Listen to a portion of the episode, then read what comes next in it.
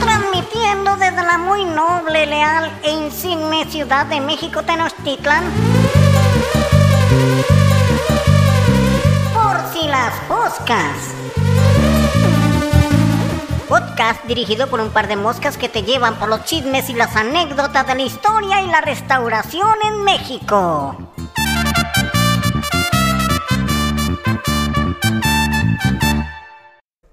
Bienvenidos a su podcast, Por si las poscas. un podcast que habla de historia, Arte y restauración en México.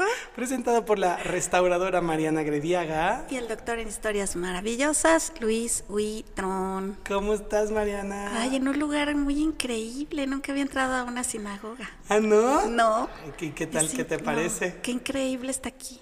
Es Muchas una gracias. gran sinagoga. Estamos en la sinagoga histórica de Justo Sierra y tenemos como invitada especial, que además nos dejó estar aquí, obviamente, a Mónica Unikel. ¿Cómo estás, Mónica? Feliz de compartir esto con ustedes, de veras. Ay, qué bonito. Gracias. No, gracias a ti por invitarnos, por el tiempo, por recibirnos Ay, en sí. este gran lugar que, que diriges de una manera fantástica. Gracias. Sí, da mucho orgullo estar aquí, la verdad. Sí. Es muy emocionante. Es que es como un lugar que uno va pasando eh, por afuera, es una fachada de tesontla y cantera como cualquier otra, Sí. y no te imaginas lo que te espera adentro, ¿verdad? Es una gran sorpresa. Porque además ni siquiera se oyen los ruidos del centro, no sientes que estás en el centro, la luz es distinta, no sé, todo es diferente aquí adentro. Sí, es un lugar muy especial. Mónica, pues arranquemos. Cuéntanos un poco de la historia de la sinagoga. ¿Cómo es que llega la comunidad judía en México? ¿Cómo es que se hace esta sinagoga llamada Nidje Israel? Cuéntanos. Bueno, pues los judíos que hicieron esta sinagoga llegaron de Europa Oriental, de países como Polonia, Lituania, Rusia, que hablaban yiddish, que es esta lengua que se escribe con caracteres hebreos de derecha a izquierda, pero que no es hebreo, es otro idioma, que lo trajeron consigo los ashkenazim, que son los judíos que llegaron de estas regiones. Y llegan a México básicamente a principios de los años 20 huyendo del antisemitismo, de la revolución rusa, de la pobreza, de la persecución.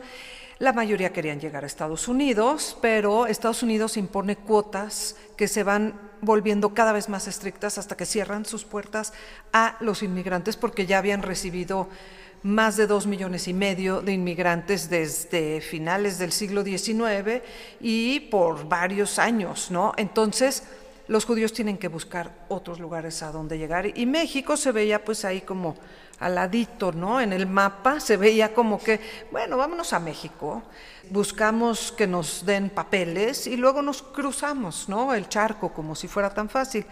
Algunos consiguieron sus papeles después de un tiempo y se fueron. Otros consiguieron sus papeles y no se fueron porque ya estaban muy bien en México y otros nunca los consiguieron. Pero el caso es que México fue una opción y por eso llegaron aquí muchos de ellos, también porque algunos ya tenían parientes y entonces los invitaban y les decían, vente a México, México está bien, el clima es maravilloso, no, para de donde venían, bueno, un enero con un suétercito si acaso, realmente era un milagro, y aquí se establecieron en lo que hoy conocemos como el centro histórico, que realmente era como la Ciudad de México se establecieron en vecindades, Jesús María se convirtió en la calle de los judíos donde empezaron a crear o a recrear tiendas de abarrotes judíos, carnicerías, panaderías, talleres de costura y por ahí básicamente en Jesús María y las calles aledañas se establece la gran mayoría de los inmigrantes.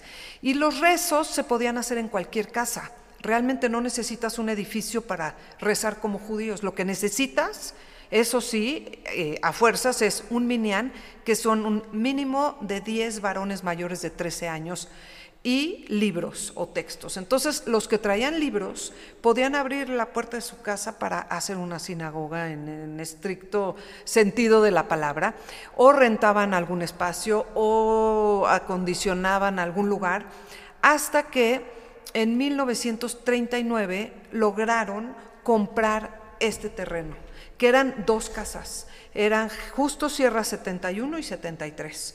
Y estamos para que se ubiquen a una cuadra y media del Colegio San Ildefonso, a cinco cuadras del Zócalo. O sea, es una zona fascinante que fue el barrio universitario. Por aquí estaban todas las escuelas de las diferentes escuelas de medicina, odontología, música, etcétera. Entonces es una zona fascinante y aquí se establecieron los inmigrantes judíos al lado de los inmigrantes libaneses, armenios, españoles, todo esto que es como la orillita de lo que se conoce como el barrio de la Merced, ¿no? que no tiene una frontera muy específica, pero que estamos por aquí. Entonces, aquí se establecieron, al principio rezaban en casas, luego ya como que hicieron una sinagoga más en forma en la calle de Jesús María, eh, aquí a la vuelta, y en el 39 empiezan a construir esta sinagoga que se inaugura en 1941, o sea, en pleno holocausto. Y eran los que tenían parientes todavía por allá. Entonces, pues sí, fueron años muy difíciles pero por otro lado, yo digo que aunque sea, este era un lugar en el que podían llorar juntos. O sea, este fue su refugio, este fue su hogar, este fue un lugar a partir del cual se volvieron parte de esta ciudad. Entonces, también lo que tiene interesantísimo, y no es privativo de esta sinagoga, sino de las primeras sinagogas de México, es que es una sinagoga que copia una sinagoga de las que venían. En este caso, el señor Kessel, que venía de Siauliai o Shauliei en Lituania, dijo, yo voy a pagar la parte central de la sinagoga, pero quiero que copien esta de donde yo vengo, seguramente les mostró una foto y copiaron toda la parte más importante donde se guardaban los rollos de la Torah. Que es el Arona Kodesh que vemos y que tenemos acá. Exactamente, y que ojalá nuestros radioescuchas se animen a venir a visitar la sinagoga porque este, pues les platico que está abierta a todo público todos los días, menos los sábados, y la entrada es gratuita. Entonces, que esta sea una invitación para que todos nos vengan a conocer, ya sea para conocer o a alguno de nuestros eventos, que luego podemos platicar de ello. Qué, locura, el capítulo pasado hablábamos del exilio español. justo pensé en eso, o sea, los exilios. Qué increíble, ¿no? Todo un grupo de, de exilios, siempre somos migrantes. Sí, sí, yo también pensé en eso, cómo estaban los exiliados del holocausto, de los judíos, de los españoles, ¿no? O sea, tanta gente que venía de Europa huyendo, congregados en el mismo lugar. Mariana es hija por padre y madre de exiliados españoles de la guerra civil. Mira, pues tenemos mucho en común. Sí. Mucho. en común por la guerra civil con respecto al holocausto, pero también por la inmigración previa a esas guerras y porque México realmente en esos años de la migración, en los 20 sobre todo, fue completamente abierta a recibir a recibir inmigrantes.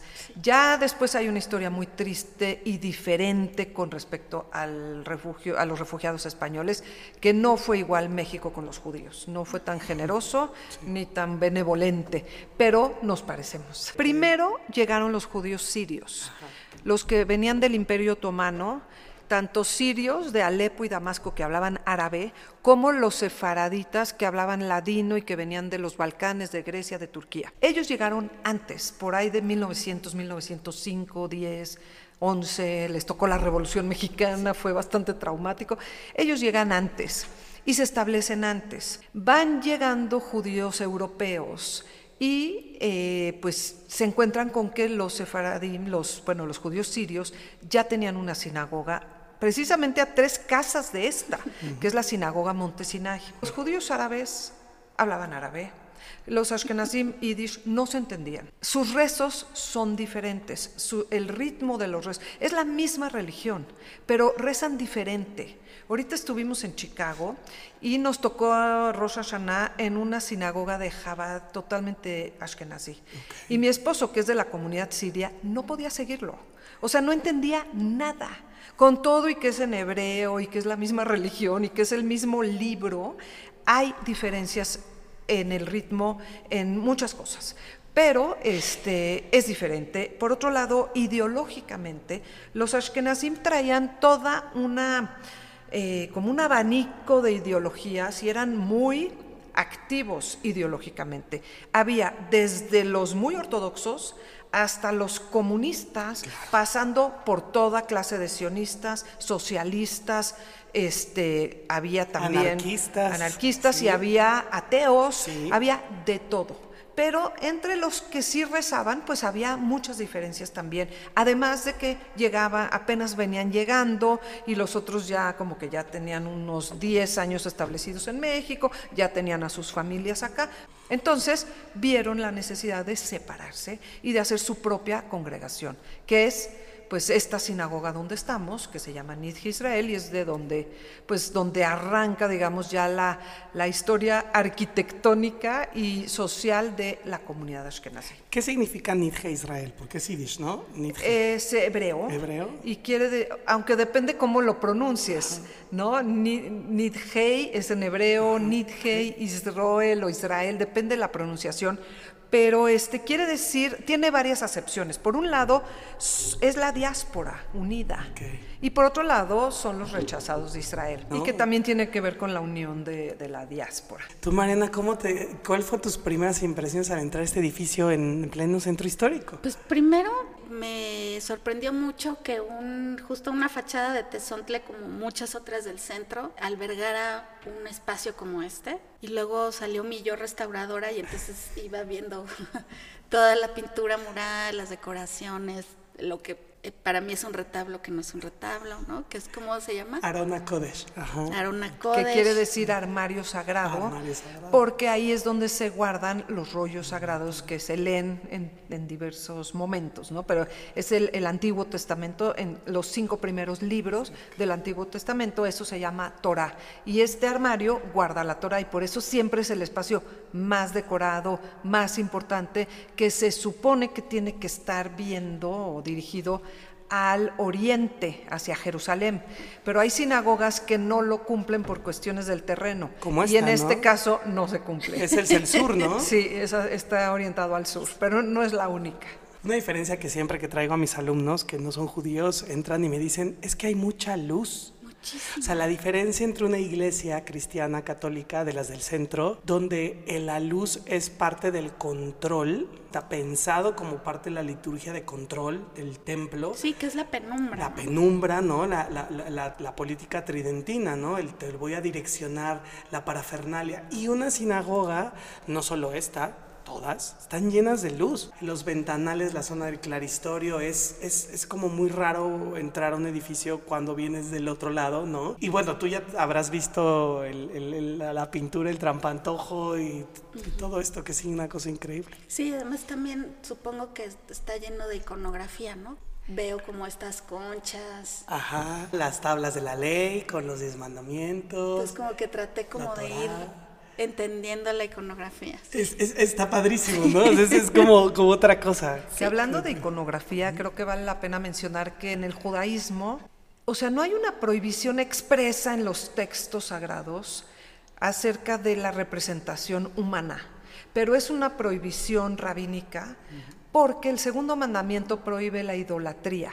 Entonces, para no provocar la idolatría a través de representaciones, las sinagogas no tienen imágenes. Aquí a mi espalda hay un, hay un mural del Jardín del Edén, por ejemplo, ¿no? Entonces siempre tú vas a ver una representación del Jardín del, del Edén con Adán y Eva. Bueno, aquí no. Está la serpiente. Aquí está la serpiente, hay aves, hay y además me encanta porque parece Veracruz. O sea, es, es totalmente tropical este jardín del Edén que yo no sé por qué lo usaron, pero me encanta pensar que a lo mejor estaban tan agradecidos con México que dijeron, es que esto es el paraíso. O sea, porque México les dio libertad. Eso fue lo más importante que encontraron aquí, la libertad y la oportunidad de reunificarse con sus familias y de empezar desde cero en libertad. Ya lo que te iba a preguntar, ¿hay alguna razón justamente escrita o algo del que esté el Ganeden aquí? O No tengo idea. no, así nada. No, y yo he recorrido muchas sinagogas en el mundo y nunca había visto una representación del Jardín del Edén. No sé por qué la eligieron. Es un mural muy naif. No es la gran obra de arte, pero por eso también me encanta.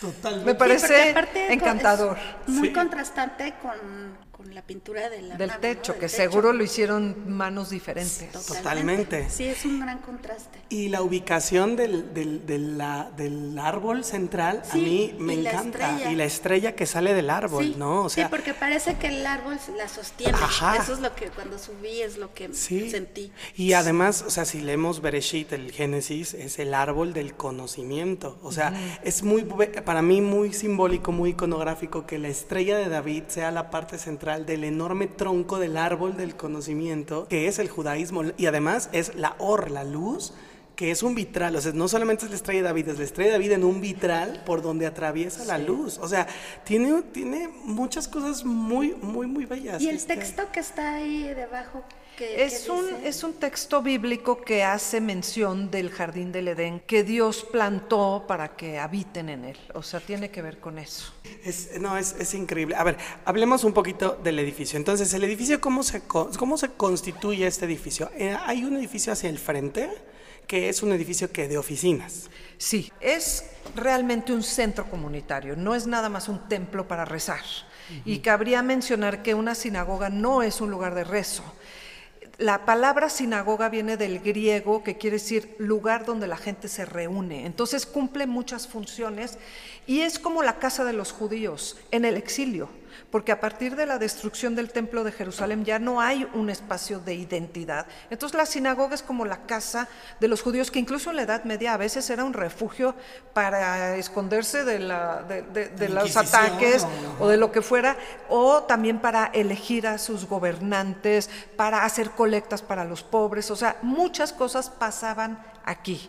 Entonces, aquí tenemos, a la hora de entrar, que también quiero mencionar que la fachada que mencionaste es neocolonial, o sea, se hizo en los 40, pero copiando Ajá, con las piedras de Tezontla y Catera. Entonces es muy fascinante que quisieron esconder la sinagoga, pero este, fundiéndose con otros edificios del centro.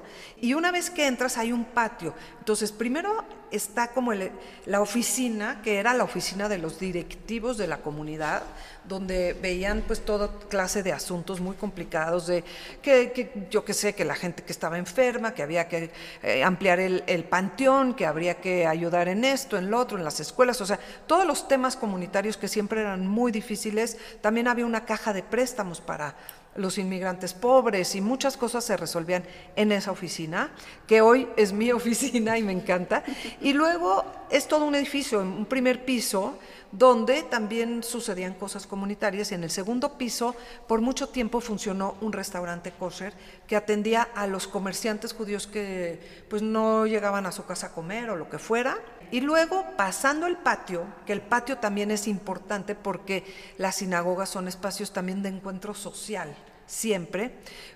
Primero vemos el salón de fiestas donde se hacían los grandes banquetes después de la ceremonia de la boda o del bar mitzvah en los 13 años de los niños, que ahí se ponían largos tablones llenos de comida tradicional. Nunca se sirvió en ese salón comida como ahorita que en las bodas queremos innovar, ¿no? Y ver quién no ha servido nunca algo para yo servirlo.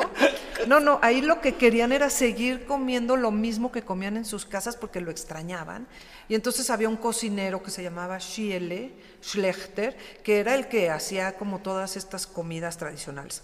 Y arriba es donde estamos nosotros, que ya es como el lugar de oración, el templo, que es una réplica de esta sinagoga de Lituania, que tiene en la parte de abajo la sección mm, donde se sentaban los hombres y la parte de arriba es donde se sentaban las mujeres, porque en toda sinagoga ortodoxa hay una separación entre hombres y mujeres. La mejitza, el Exacto. principio de mejitza. Así es. Y que es muy interesante porque toda la galería de las mujeres es una imitación de mármol, pero que es pintura de- en el muro, ¿no? Pero yo sí, la primera vez que yo lo vi, yo pensé que era mármol. No sé si a ustedes les pasó lo mismo. Sí, o sea, se ve, se ve la parte de arriba, ¿no? Como esta piedra, las vetas, que es la parte interesante, y las columnas. Sí. Y también se ve de diferentes manos, ¿no? Porque las Sí. columnas de La- arriba... La, esta las- de arriba sí se ve súper distinta a la de abajo. Exacto. Y algunos de los como medallones, ¿o crees que ahí se ven distintos, a lo de abajo? ¿no? Incluso el trampantojo de las Ah, sí, columnas de la Arona. Kodesh es completamente distinto al de lo... Eso también pienso que fue, obviamente ninguna obra es en una etapa constructiva, son varias, ¿no? Y te vas construyendo y vas a- adecuando. Sí. La, la planta de la sinagoga es una planta basilical, es decir, tres naves, una central y dos laterales, y eso es algo que el judaísmo retomó de Roma y que los cristianos retomaron de Roma. Ahí hay un conjunto, hay un punto en común. Las basílicas y las iglesias originales en la Edad Media, las primeras, comenzaron a hacerse así imitando a las basílicas romanas. Y es un punto de convergencia entre ambas religiones. Además de que el Arona Kodesh o el retablo estén al fondo en una zona que es el Ejal en judaísmo y el presbiterio en el cristianismo. Pero es exactamente lo mismo. Pero en las sinagogas sí se mantiene todavía el culto de rezar a lo medieval, que es como están acomodadas estas bancas. Sí, es lo que iba a decir ahorita. Ajá. Las bancas no estaban acomodadas así cuando esto se usaba para Ah, rezar. ¿Estaban hacia adelante? Este es el acomodo, o sea, esta, para los que nos escuchan, están acomodadas hacia el centro, porque cuando eh, se hizo la restauración y vino la primera novia que se quiso casar aquí después de la restauración, dijo, yo quiero que todos vean hacia el centro. Y como ya no tenemos eh, casi servicios, entonces pues lo dejamos así. Pero realmente las bancas estaban acomodadas como en las iglesias, viendo hacia adelante. Oh. Eso sería lo correcto. Wow. Pero lo dejamos así porque como hacemos conciertos, hacemos presentaciones de libros, Claro. hacemos otro tipo de cosas, pues se quedaron así. ¿Y este espacio en donde estamos ahorita? Es la ¿Qué es? Bima. Bima es el primo del presbiterio, del púlpito.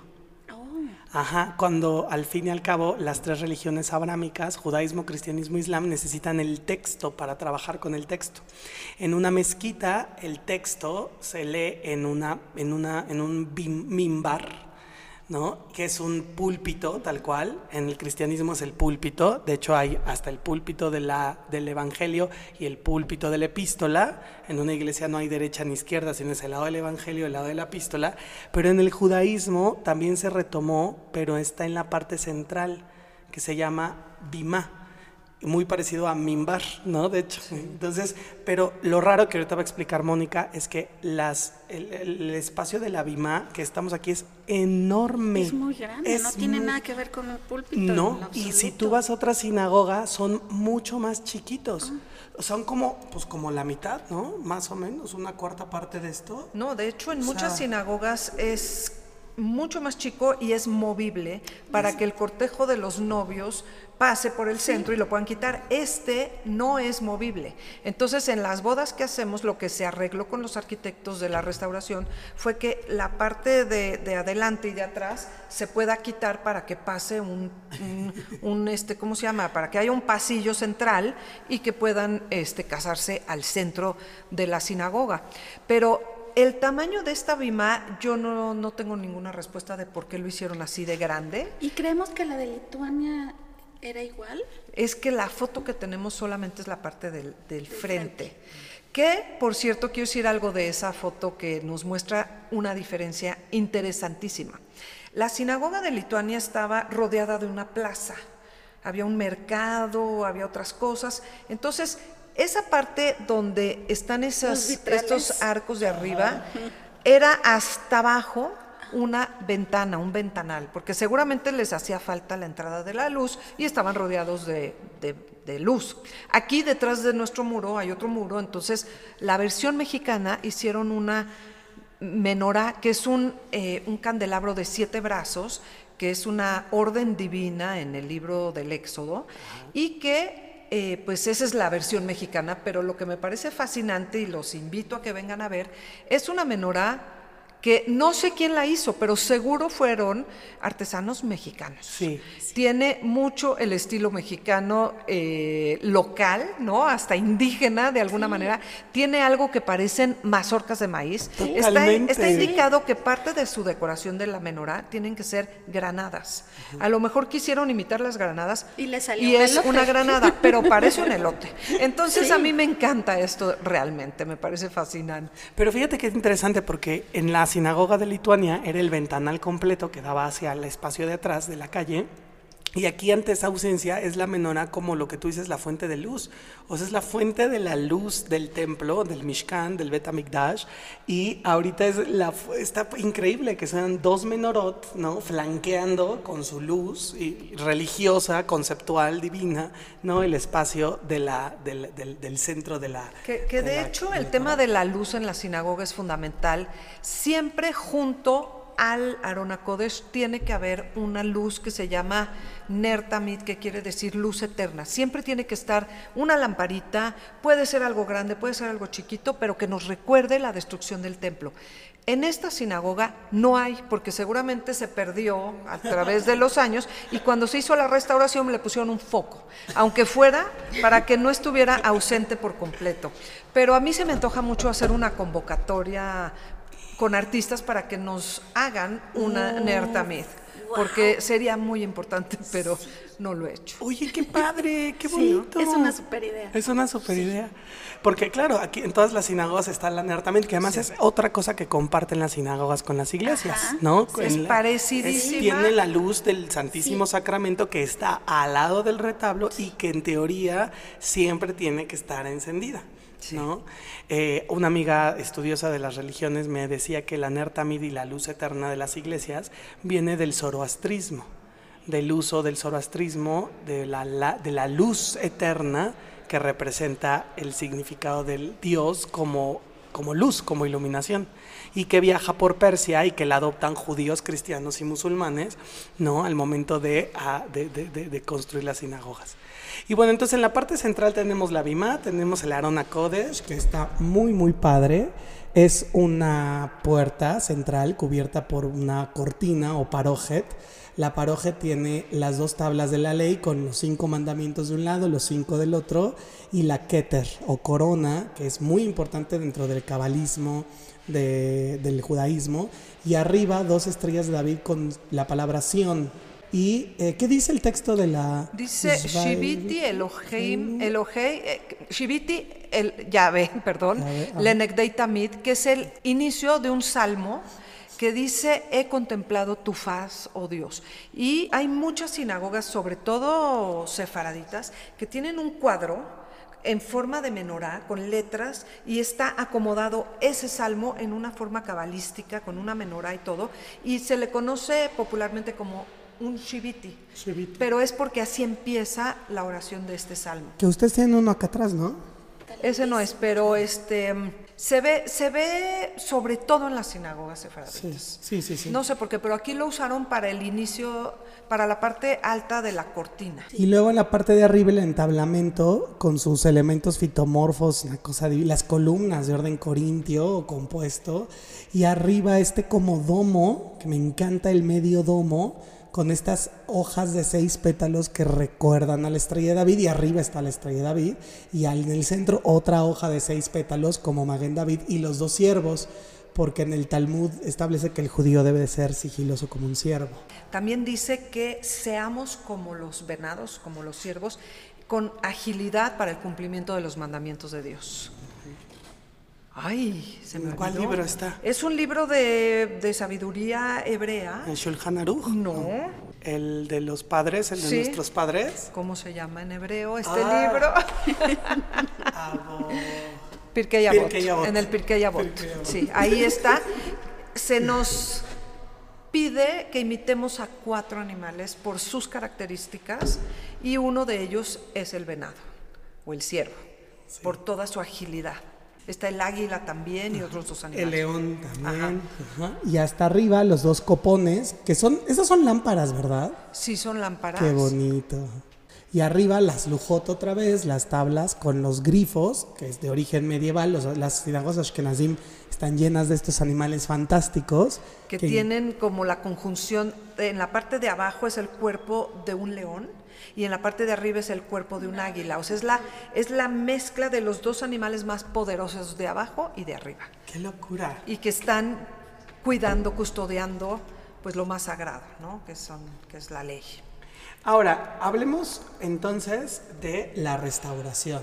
A ver, ¿qué pasó? ¿Cómo, cómo eh, se funda en 1941, se inaugura, está vigente, aquí es el centro de la comunidad Ashkenazí, y qué pasa? ¿Cuándo se empieza a abandonar este espacio? Cuando los judíos se empiezan a ir a otras colonias, cuando los judíos ya no son inmigrantes, sus hijos ya son mexicanos, ya no son vendedores ambulantes por las calles, ya tienen una mejor situación económica sin ser así que digas, wow, no, pero ya era una mejor situación, empiezan a mudarse a colonias donde ya pues las calles son más amplias, se van sobre todo a Hipódromo, a Condesa, a la colonia Álamos, a Narvarte, a Portales y la mayoría siguen rentando una vivienda, pero pues ya pueden rentar una mejor vivienda.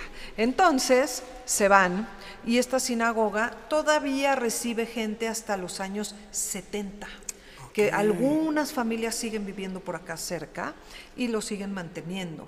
En los años 80, sobre todo al principio, todavía tenemos aquí la presencia del rabino Tabachnik, del rabino Bartfeld. Ellos organizan una suká, por ejemplo. Eh, ¿Qué es un azúcar? Una casita que se construye para la fiesta de Sukkot, que recuerda el camino de los judíos de la salida de Egipto durante 40 años, que vivían en estas casitas o tabernáculos. Y es una fiesta que próximamente ya está por empezar, ¿no? Que de hecho vamos a tener una plática especial, ¿no? Es la Aquí. primera vez que vamos a hacer una azúcar en esta sinagoga y estoy emocionadísima. Entonces, Sí, sí, me sí, encantaría invitarlos a Sí. todos porque Luis va a dar una conferencia la noche de, mu- de la noche de museos de este mes de septiembre que todavía no empieza Sukkot, sin embargo lo va- la plática va a ser adentro de una azúcar. Todavía no la vamos a inaugurar oficialmente, pero sí vamos a tener una plática adentro y va a ser hermoso. Espero que no llueva, porque Ojalá, siempre ojalá. llueve, pero a lo mejor no va a llover. Entonces los invitamos el Sí. 27, que es miércoles de mañana en 8, bueno, de cómo estamos grabando el, el podcast, a las 7 de la noche. No se la pierdan. Y si no pueden venir, vengan durante la semana a partir del lunes que es como primero, Sí, ¿no? De- primero de, de octubre, octubre. hasta el viernes es cuando la vamos a tener abierta porque los otros días pues son días festivos y vamos a cerrar la sinagoga. Pero bueno, en esa festividad de Sukkot te había aquí la- todavía como todo el esfuerzo de estos rabinos para que hubiera gente, pero la verdad es que ya había muy poquita. Entonces, en los años 80, una familia de apellido Herrera que adoptaron el judaísmo en el siglo XX y se volvieron practicantes ortodoxos, adoptan esta sinagoga y le inyectan un poquito de vida, porque realmente era muy difícil. A veces tenían que ir a las tiendas de los judíos a buscar a alguien que viniera a completar el minyan de 10, porque había 9, porque había 7, y también había un par de gentes a las que, que recibían una paga para poder tener este minyan, les daban algo de comer aquí en el, en el hall de afuera y se iban a seguir trabajando. Ya la vida de, de esta sinagoga se puede decir que fue muy activa desde 1941 hasta 1965 en que la sinagoga de Acapulco 70 en la Condesa se inaugura y esto ya nos marca una migración hacia allá y esta sinagoga cada vez se va poniendo pues más y más silenciosa, solitaria y pues sin, sin actividad y con bastante pues problemas porque somos estamos en una zona de polvo, de humedad, difícil. Difícil porque además la comunidad tiene muchos problemas que atender. Sí. Y si los judíos ya no vivían aquí, pues cuál era la necesidad de este, mantenerla y de, de, ¿no? De, de hacer gastos que necesitaban para otras cosas. No, mantener este edificio, o sea, qué Tremendo. cosa. Entonces, en 2007, por ahí, que ya empiezan los trabajos de recuperación del centro histórico, con, con Slim a la cabeza, bueno, con el, con el dinero, pero no era esta la zona a la que le estaban poniendo atención. Pero empiezan estos trabajos y hay un proyecto de hacer un tranvía que pasara por estas calles. Eh, la doctora Alejandra Moreno Toscano, que estaba a la cabeza de, la autoridad del centro histórico, en una comida o en una cena social le toca sentarse en la misma mesa de el eh, ingeniero Raúl Pava de la comunidad judía. Y él le dice, ¿sabía, doctora, que, este, nosotros tenemos una sinagoga en el centro? Y le dijo, no, no sabía, no, pues es un lugar precioso. Le dijo, ¿por qué no lo restauran? Dice, mira, la verdad es que tenemos muchos problemas y no tenemos el dinero y estamos eh, atorados. pues la verdad es que, y los judíos ya no van a rezar ahí. Entonces, eh, y Jacob Sabludowski estaba muy cerca de la doctora Moreno Toscano, eh, sin embargo, él criticó muchísimo la obra del tranvía porque dijo que iba a traer mucha destrucción a la vez de que se construya un sistema de transporte, pero que también iba a afectar las calles. Y al final se, se tira ese proyecto, se cae. Aparte, Sabludowski era de, de, por aquí de la Merced. Sí. Él vivía aquí en una casa de las de casi del siglo XVI, de las poquitas que quedaban o quedan. Él fue muy activo en la defensa del patrimonio de la Merced y él dijo que él de hecho nunca salió de acá. Y en un seminario que teníamos sobre la Merced, junto con Carlos Antaramián de los armenios, con Carlos Martínez Azad de los libaneses, fue un seminario que duró cuatro años, que fue maravilloso lo invitamos a platicar sobre su experiencia de crecer como judío en el centro histórico, en el barrio de La Merced. Y a diferencia de las, todas las otras conferencias que eran en el Museo Nacional de las Culturas, eh, la de él fue aquí, un martes dos semanas antes de que entrara al hospital y tres semanas antes de que falleciera. Fue su última aparición pública y él lloró de, la nostalgia, de la emoción, en fin, ese fue un paréntesis, pero pueden ver en YouTube esa, esa participación porque fue muy emotiva y la verdad vale la pena.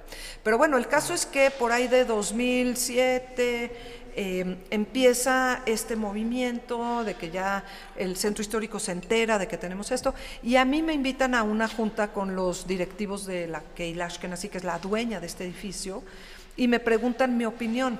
¿Por qué a mí? Porque yo llevaba ya muchos años, yo eh, en noviembre cumplo 29 años de haber empezado a dar visitas guiadas en la zona de la Merced, del centro, y yo tenía llave de este lugar, o sea, lo conocía realmente mejor que nadie porque me, me la pasaba mucho tiempo acá.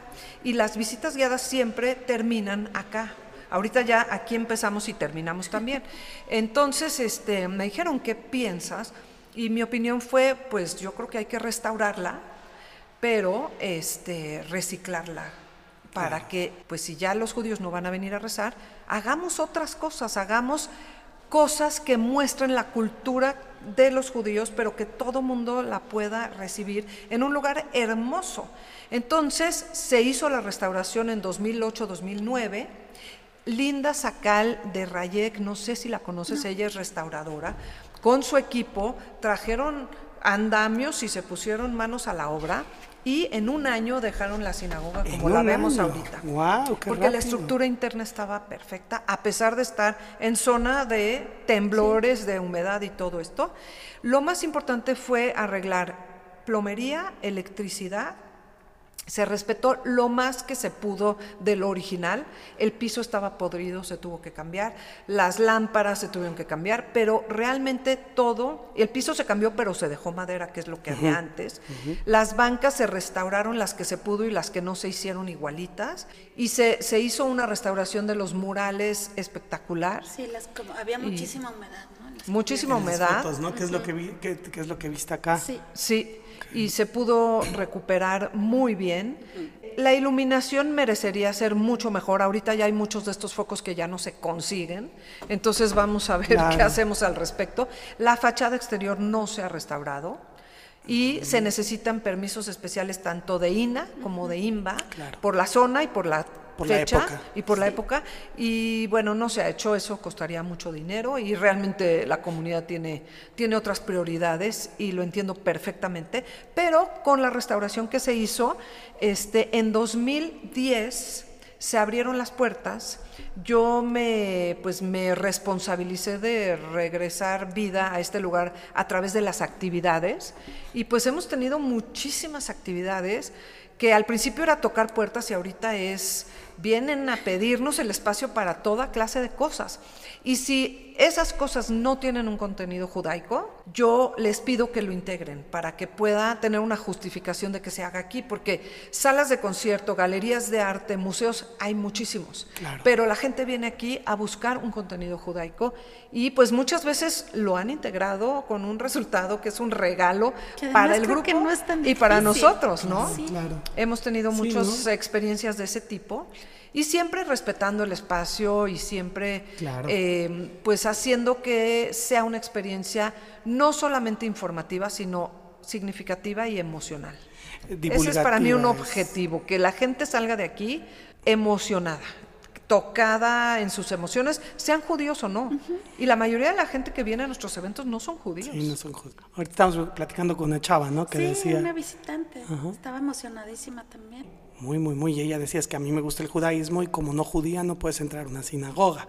Y aquí tienes la oportunidad de entrar a una sinagoga, de ver cómo es, de entenderlo, porque más algo que le comentaba Mariana cuando veníamos para acá es que el hecho de que esté la Bima, el Arona Kodesh, que estén las piezas, las bancas, o sea, aunque no sea una sinagoga, la, no, le, no le quita esa parte tan importante y es tan ilustrativo y es un espacio tan bello. No, la experiencia es, sí es muy emocionante. Sí, yo la verdad es que me emociona mucho cuando la gente va subiendo las escaleras porque ya sé que van a entrar acá y van a decir, wow, sí, siempre yo pasa, es muy... A mí, y yo tengo 30 años viniendo a esta sinagoga, me tocó ver toda la restauración, pero sigo emocionándome cada vez que subo estas escaleras. Se los prometo. O sea, me sigue fascinando el lugar. Sí, sí tiene un alma muy particular, la verdad. ¿Qué, pasó con el otro candelabro? Es la duda que siempre tengo. Yo, desde que he venido hace 30 años, nada más veo un, hoyo, ahí, de que ahí hubo un candil. no sé. no sé. Este Hasta los cables están ahí. Exacto. No sé. O sea, ese pues tiene muchos años que, que no, pudo seguir estando, no sé por qué, pero los temblores no han afectado nunca la, estructura de Eso es lo este que te iba a preguntar, ¿cómo les fue en el 85 y en el 17 y así, no? Tenemos unas, ¿cómo se llaman estas? ¿Cómo se llaman? Y ahí luego les voy a enseñar. Estas como... Cadenas de... Como que se ve la rajada de la pared. Ah, las grietas. Tenemos grietas pero no son grietas internas, no. Ah. Son grietas más bien que se, que se pues pueden... también de asentamiento del edificio. Sí, sí. sí. No, por suerte, ¿eh? porque es aterrador estar en el centro y que te toque un temblor. No, y deja tú que te toque el temblor, lo que te cuesta arreglar el edificio después del temblor. No, y, y, quiero que sepan los escuchas que estamos grabando este podcast el 19 de septiembre. El día conmemorativo de los terremotos. Hace rato tuvimos simulacro y bueno, estamos esperando a ver a qué hora se empieza porque ya es tradición. Ya es tradición. No, qué, increíble la verdad. ¿Cuáles son los proyectos a futuro que tiene la sinagoga? Eh, bueno, pues continuar con la labor de la difusión de la cultura judía para todos, eh, por medio de la música, el conocimiento, eh, cada vez que van a ser las fiestas judías tenemos algún tipo de experiencia eh, aquí no tenemos servicios religiosos, pero tenemos pues experiencias significativas como la última noche de museos en la que Luis nos hizo, ah no, no fue noche de museos, fue, el domingo previo a Rosh Hashanah, al Año Nuevo Judío. Entonces nos hablan los conocedores de lo que significan las fiestas, pero además compartimos manzana con miel para desearnos un año dulce, que es la tradición milenaria de esta fiesta. y bueno, nuestros proyectos incluyen continuar con esta tradición, eh, seguir afianzando el conocimiento de este espacio para que todo México nos conozca. Tenemos muchísimos visitantes extranjeros que ya nos buscan en sus visitas a México, que ya México ahorita es como un hit mundial de, turismo. Este, vamos a grabar un programa sobre para los que son apasionados de la comida. Entonces vamos a participar en él, que es un también, no, no sé si es un podcast o cómo, cómo está organizado, pero, pero continuamente nos buscan para que seamos parte del conocimiento de lo que es México, pero este, desde el lado judío, pero en el centro histórico, que es una conjunción bellísima y fascinante. Entonces, eh, también, bueno, tenemos un centro de no es una biblioteca, sino que es un centro de consulta sobre los judíos en México. Esa es la especialidad. Queremos tener todo lo que tenga que ver sobre judíos en México. Tenemos también una exposición sobre Besamim, que son unos objetos que se usan para la terminación del Shabbat. El Shabbat, que es el sábado sagrado, se supone que ese día nosotros recibimos un alma adicional y por eso nuestros sentidos están a todo lo que da y todo nos sabe más y, tenemos, bueno, está, los sentidos bien despiertos. Cuando termina Shabbat, viene como un bajón. Olemos de un especiero o de un perfumero, X, puede ser la colonia Sambors, que es una tradición de los judíos de Siria, una vil colonia Sambors, pero los judíos alemanes empezaron a fabricar un objeto especial para eso, que lleva especias adentro. Entonces hay un taller de un señor, Julio Levín, que ya falleció, que él hacía objetos de judaica en plata. Y él tiene una colección enorme de cientos de besamim, que así se llaman, que besamim literalmente quiere decir perfume. Entonces yo tengo esos perfumeros aquí en la sinagoga y no hay uno igual al otro porque él los hizo con pedazos de cosas que le sobraban de otras piezas. Entonces hizo uno por divertirse y le encantó. Entonces hizo otro y le gustó. Entonces tiene 400. Qué belleza. Y estaban guardados en cajas y yo le dije a su esposa y le dije a él en su momento, le dije, ¿dónde están y quién los conoce? Y dónde? Entonces cuando me dijo, están guardados en caja y no sabemos ni qué hacer con ellos, le dije, yo quiero hacer una exposición y una publicación, porque esto es único en el mundo. Entonces yo espero que este año se concrete porque llevamos años y no hemos podido terminar la dichosa este, exposición. Ya nos apuntamos nosotros, ¿eh? Para lo que se pueda. Sí, definitivamente sí. Y por otro lado, vamos a explicar lo que es un bar mitzvah. Vamos a inaugurar una exposición de fotografías históricas de esta sinagoga en tamaños grandotes que van a estar expuestas por todos lados. Pues vamos a tener esta fiesta que no, no va a ser así una fiesta gigantesca, va a ser algo simple, casero, acogedor, en el que vamos a tener música, vamos a tener la exposición, vamos a tener a los rabinos que nos van a explicar estas cosas fundamentales fundamentales del ritual judío y pues estoy muy emocionada y muy, la verdad, un poco estresada porque tengo mucho que hacer. O sea, me tengo que sumergir en 13 años de eventos y encontrar las fotos y mi amigo Aarón y Esther Cohen nos van a hacer un video para que veamos un poquito toda la trayectoria de lo que ha pasado. Entonces, ojalá nos acompañen todos los, los que nos están escuchando. Yo también me apunto. Con no, de regresar aquí, me apunto. 100% ya, o sea, olvídense, los vamos a reclutar porque necesitamos muchas manos. Por supuesto, ¿no? Qué emoción. O sea, la bar mitzvah es, es, algo importante. ¿A quién le vamos a echar dulces? Pues eh, no sé, porque realmente lo que me explico, o sea, cada semana se lee una porción de la Torah y termina en 52 semanas que tiene el año y vuelve a empezar. Entonces, hay una, una parasha que es una, pues porción. una porción de esta lectura que corresponde al 12 de noviembre. Pero a mí el rabino me dijo que no tenemos que sujetarnos a esa porción porque realmente lo que vamos a hacer no es un bar mitzvah. Un bar mitzvah es para un niño que cumple 13 años. Entonces podemos usar cualquier porción de la Torah no necesariamente vamos a tener a un niño de 13 años, es algo simbólico. Y al final seguramente vamos a ofrecer algún bocadillito tradicional de los que se ofrecen en, en los bar mitzvot, ¿no? Pero bueno, también tenemos que ver para qué nos alcanza el dinero. Pero es que está, nosotros tenemos la experiencia aquí en Justo Sierra que el dinero no es una limitación, que siempre podemos hacer cosas con poco dinero y con mucha creatividad. Y eso es lo que tenemos pensado hacer el 12 de noviembre. Y yo creo que va a ser un día que a mucha gente de la comunidad le va a traer recuerdos muy lindos, pero todo nuestro público no judío también está invitado. Entonces va a ser una pues una unidad bien bonita que Un me emociona. ahí. Sí, Que al fin eso es lo que somos, ¿no? o sea, eso es lo importante. Exactamente. Ay, qué bonito. Totalmente. qué bueno. Chulis, ¿qué te deja estar aquí, escuchar esta historia? Siempre hacemos esa pregunta al final de cada podcast, siempre hacemos esa pregunta de qué es lo que, lo que te deja. Pues me deja como muchas dudas, muchas ganas de saber más cosas. Me siento como identificada por, por el tema de los exilios y, y me dan muchas ganas de participar, de, de- de regresar aquí. Y muy agradecida contigo, Mónica, porque No, pues ha sido que- una apertura increíble. Más que bienvenida a todo lo que quieras. O sea, eso es lo que más nos gusta.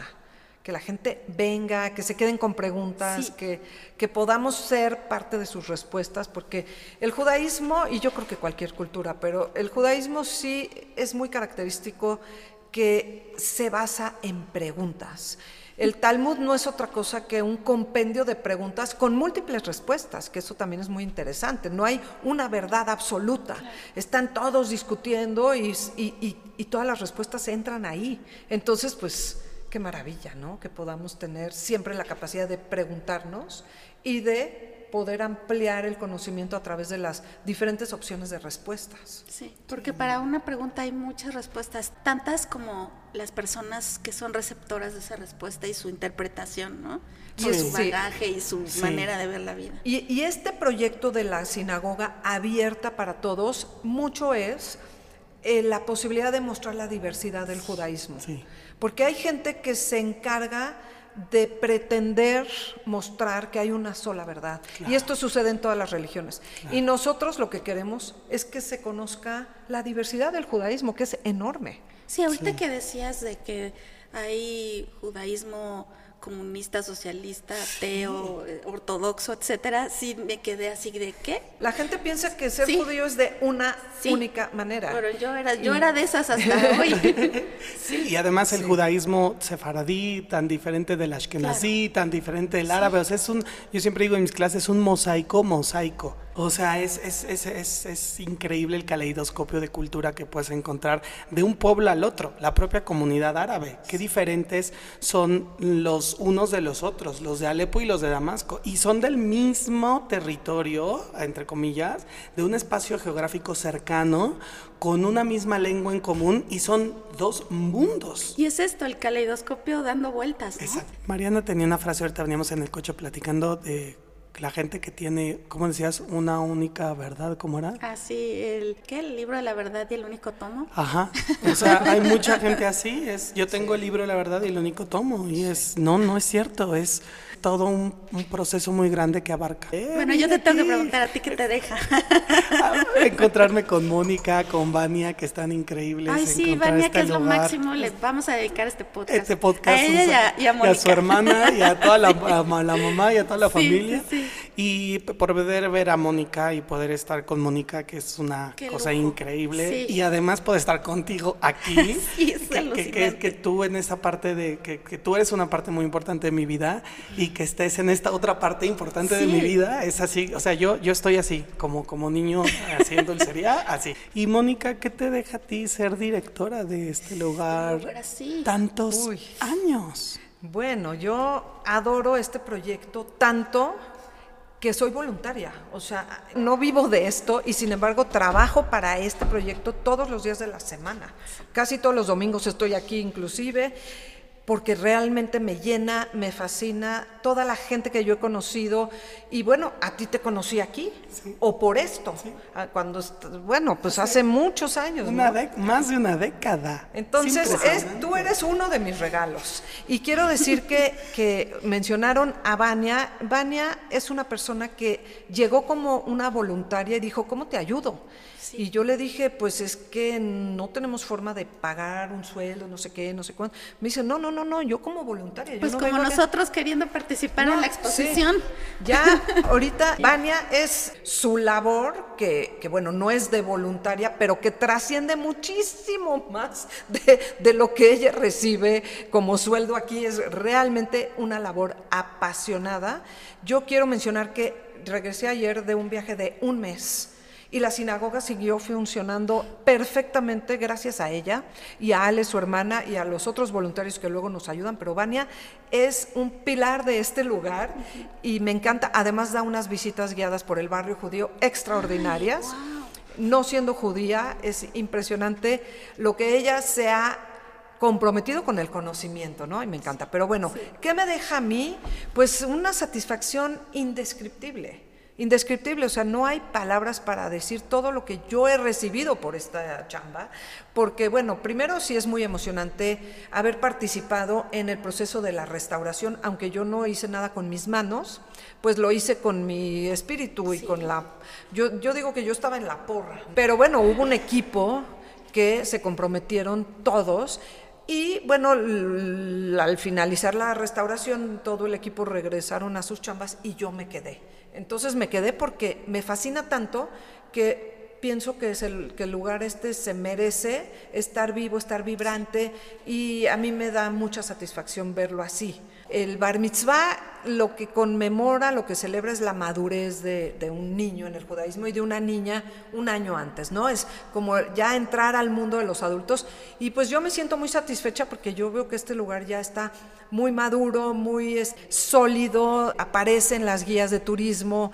Ese era mi objetivo, que, que pudiéramos tener esa visibilidad y pues está, yo creo que por una labor muy de hormiguita, de poquito a poco de picar, Solo este así. Piedra con alfiler Solo así y se me, construye, ¿no? me da mucha satisfacción verlo bien, verlo vivo, ¿no? Y ojalá que Qué por orgullo. muchos años más y también que cuando yo no esté, pues que esto siga, porque eso es lo importante, no, no, no, que, que- que- y por eso también mencioné lo de Vania, porque yo no estuve, pero esto estuvo, también están Eli y David, Abigail, que son nuestros guías y que mantienen las visitas guiadas con una vitalidad impresionante y como dicen, el alumno este, Supera al maestro. supera al maestro, eso es completamente cierto en este caso, ¿no? Ya ellos hacen sus visitas maravillosas, aunque em- empezaron conmigo, pero ya tienen, tienen su propia, sus propias alas y eso me da muchísima satisfacción. Mm, No, pues muchas gracias por, por, ah, por la visión, por las ganas y por mantenerlo y por el tiempo y todo. Eres una Sí. maravillosa. Creo que así participaste en la conservación, pero de una forma en la que no usaste un pincel o una espátula. Gracias a ti este lugar se conserva y está vivo y, y se puede visitar y es un adolescente, ¿no? No, pues muchas gracias, muchas gracias. La verdad es un, es un lugar hermosísimo. Yo invito a todos los que nos están escuchando y que, que, que vengan Sí. y, que, y que entiendan, porque creo que mucho de este podcast fue describir un lugar que no están viendo. Sí. Entonces, espero que vengan para que entiendan de todo lo que estábamos hablando y que lo puedan disfrutar también y que vengan a nuestras actividades. ¿Podemos compartir nuestras redes? Sí, es lo de que hecho, iba a queremos preguntar. que Vania, Sí, que Vania- queremos que Vania venga para que comparta las redes y diga pues alguna cosa que ella sienta, ¿no? Entonces vamos por Vania. Ya llegaron Vania y Ale. Aquí están Vania y Ale. ¿Cómo están? Muy bien, felices de colarnos aquí. Sí, muy emocionadas. Nosotros más. Nosotros más. ¿Qué onda? Digan las redes de la, de la sinagoga para que todo el mundo pueda entrar y darse cuenta de los eventazos que tienen. Eh, YouTube, estamos eh, como Sinagoga Histórica Justo Sierra 71. En Facebook estamos como Justo eh, Sinagoga Justo Sierra, Sinagoga Histórica. Sinagoga Histórica Justo Sierra. Y en Instagram estamos también como Sinagoga Histórica. En todos nos pueden encontrar así y ahí aparecen las entrevistas de Moni, las actividades que tenemos en la sinagoga, todo. Perfecto. ¿Y qué horario? ¿En qué horario puede venir la gente a visitar este increíble lugar? De 11 de la mañana a 5 de la tarde. De lunes a... De lunes a, De domingo a vier- viernes. Bueno, de domingo a viernes. Porque De 10 los- de la mañana De 10 a de la 5 mañana de a la 5 de tarde. la tarde. Eso. Porque los sábados está cerrado. Exacto. Así que pues los esperamos. ¿Y ustedes qué, qué, qué les da trabajar acá, estar acá tan, tan cerca de este lugar? Ah, ya, yo lo amo. A mí me encanta trabajar en este espacio y trabajar con Moni es de verdad un privilegio.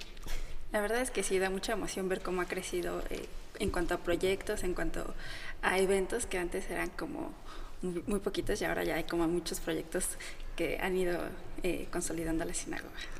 No, pues muchas gracias. Muchas gracias. Muchas Somos gracias. De nosotros ustedes. Bueno, pues adiós. Agur, agur, Gabarte.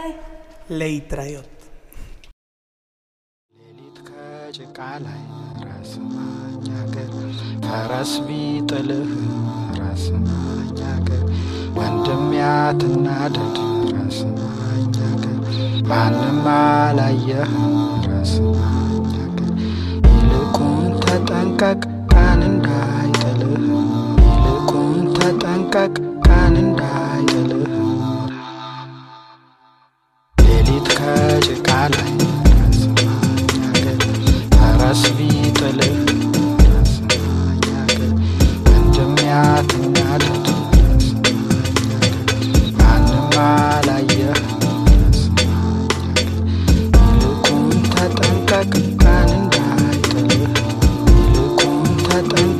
ማንም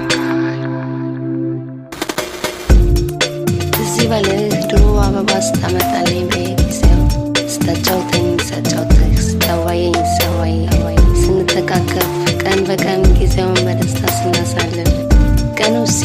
ህይወታችን አዲስ ቀን የሚጀምረው በመባባል?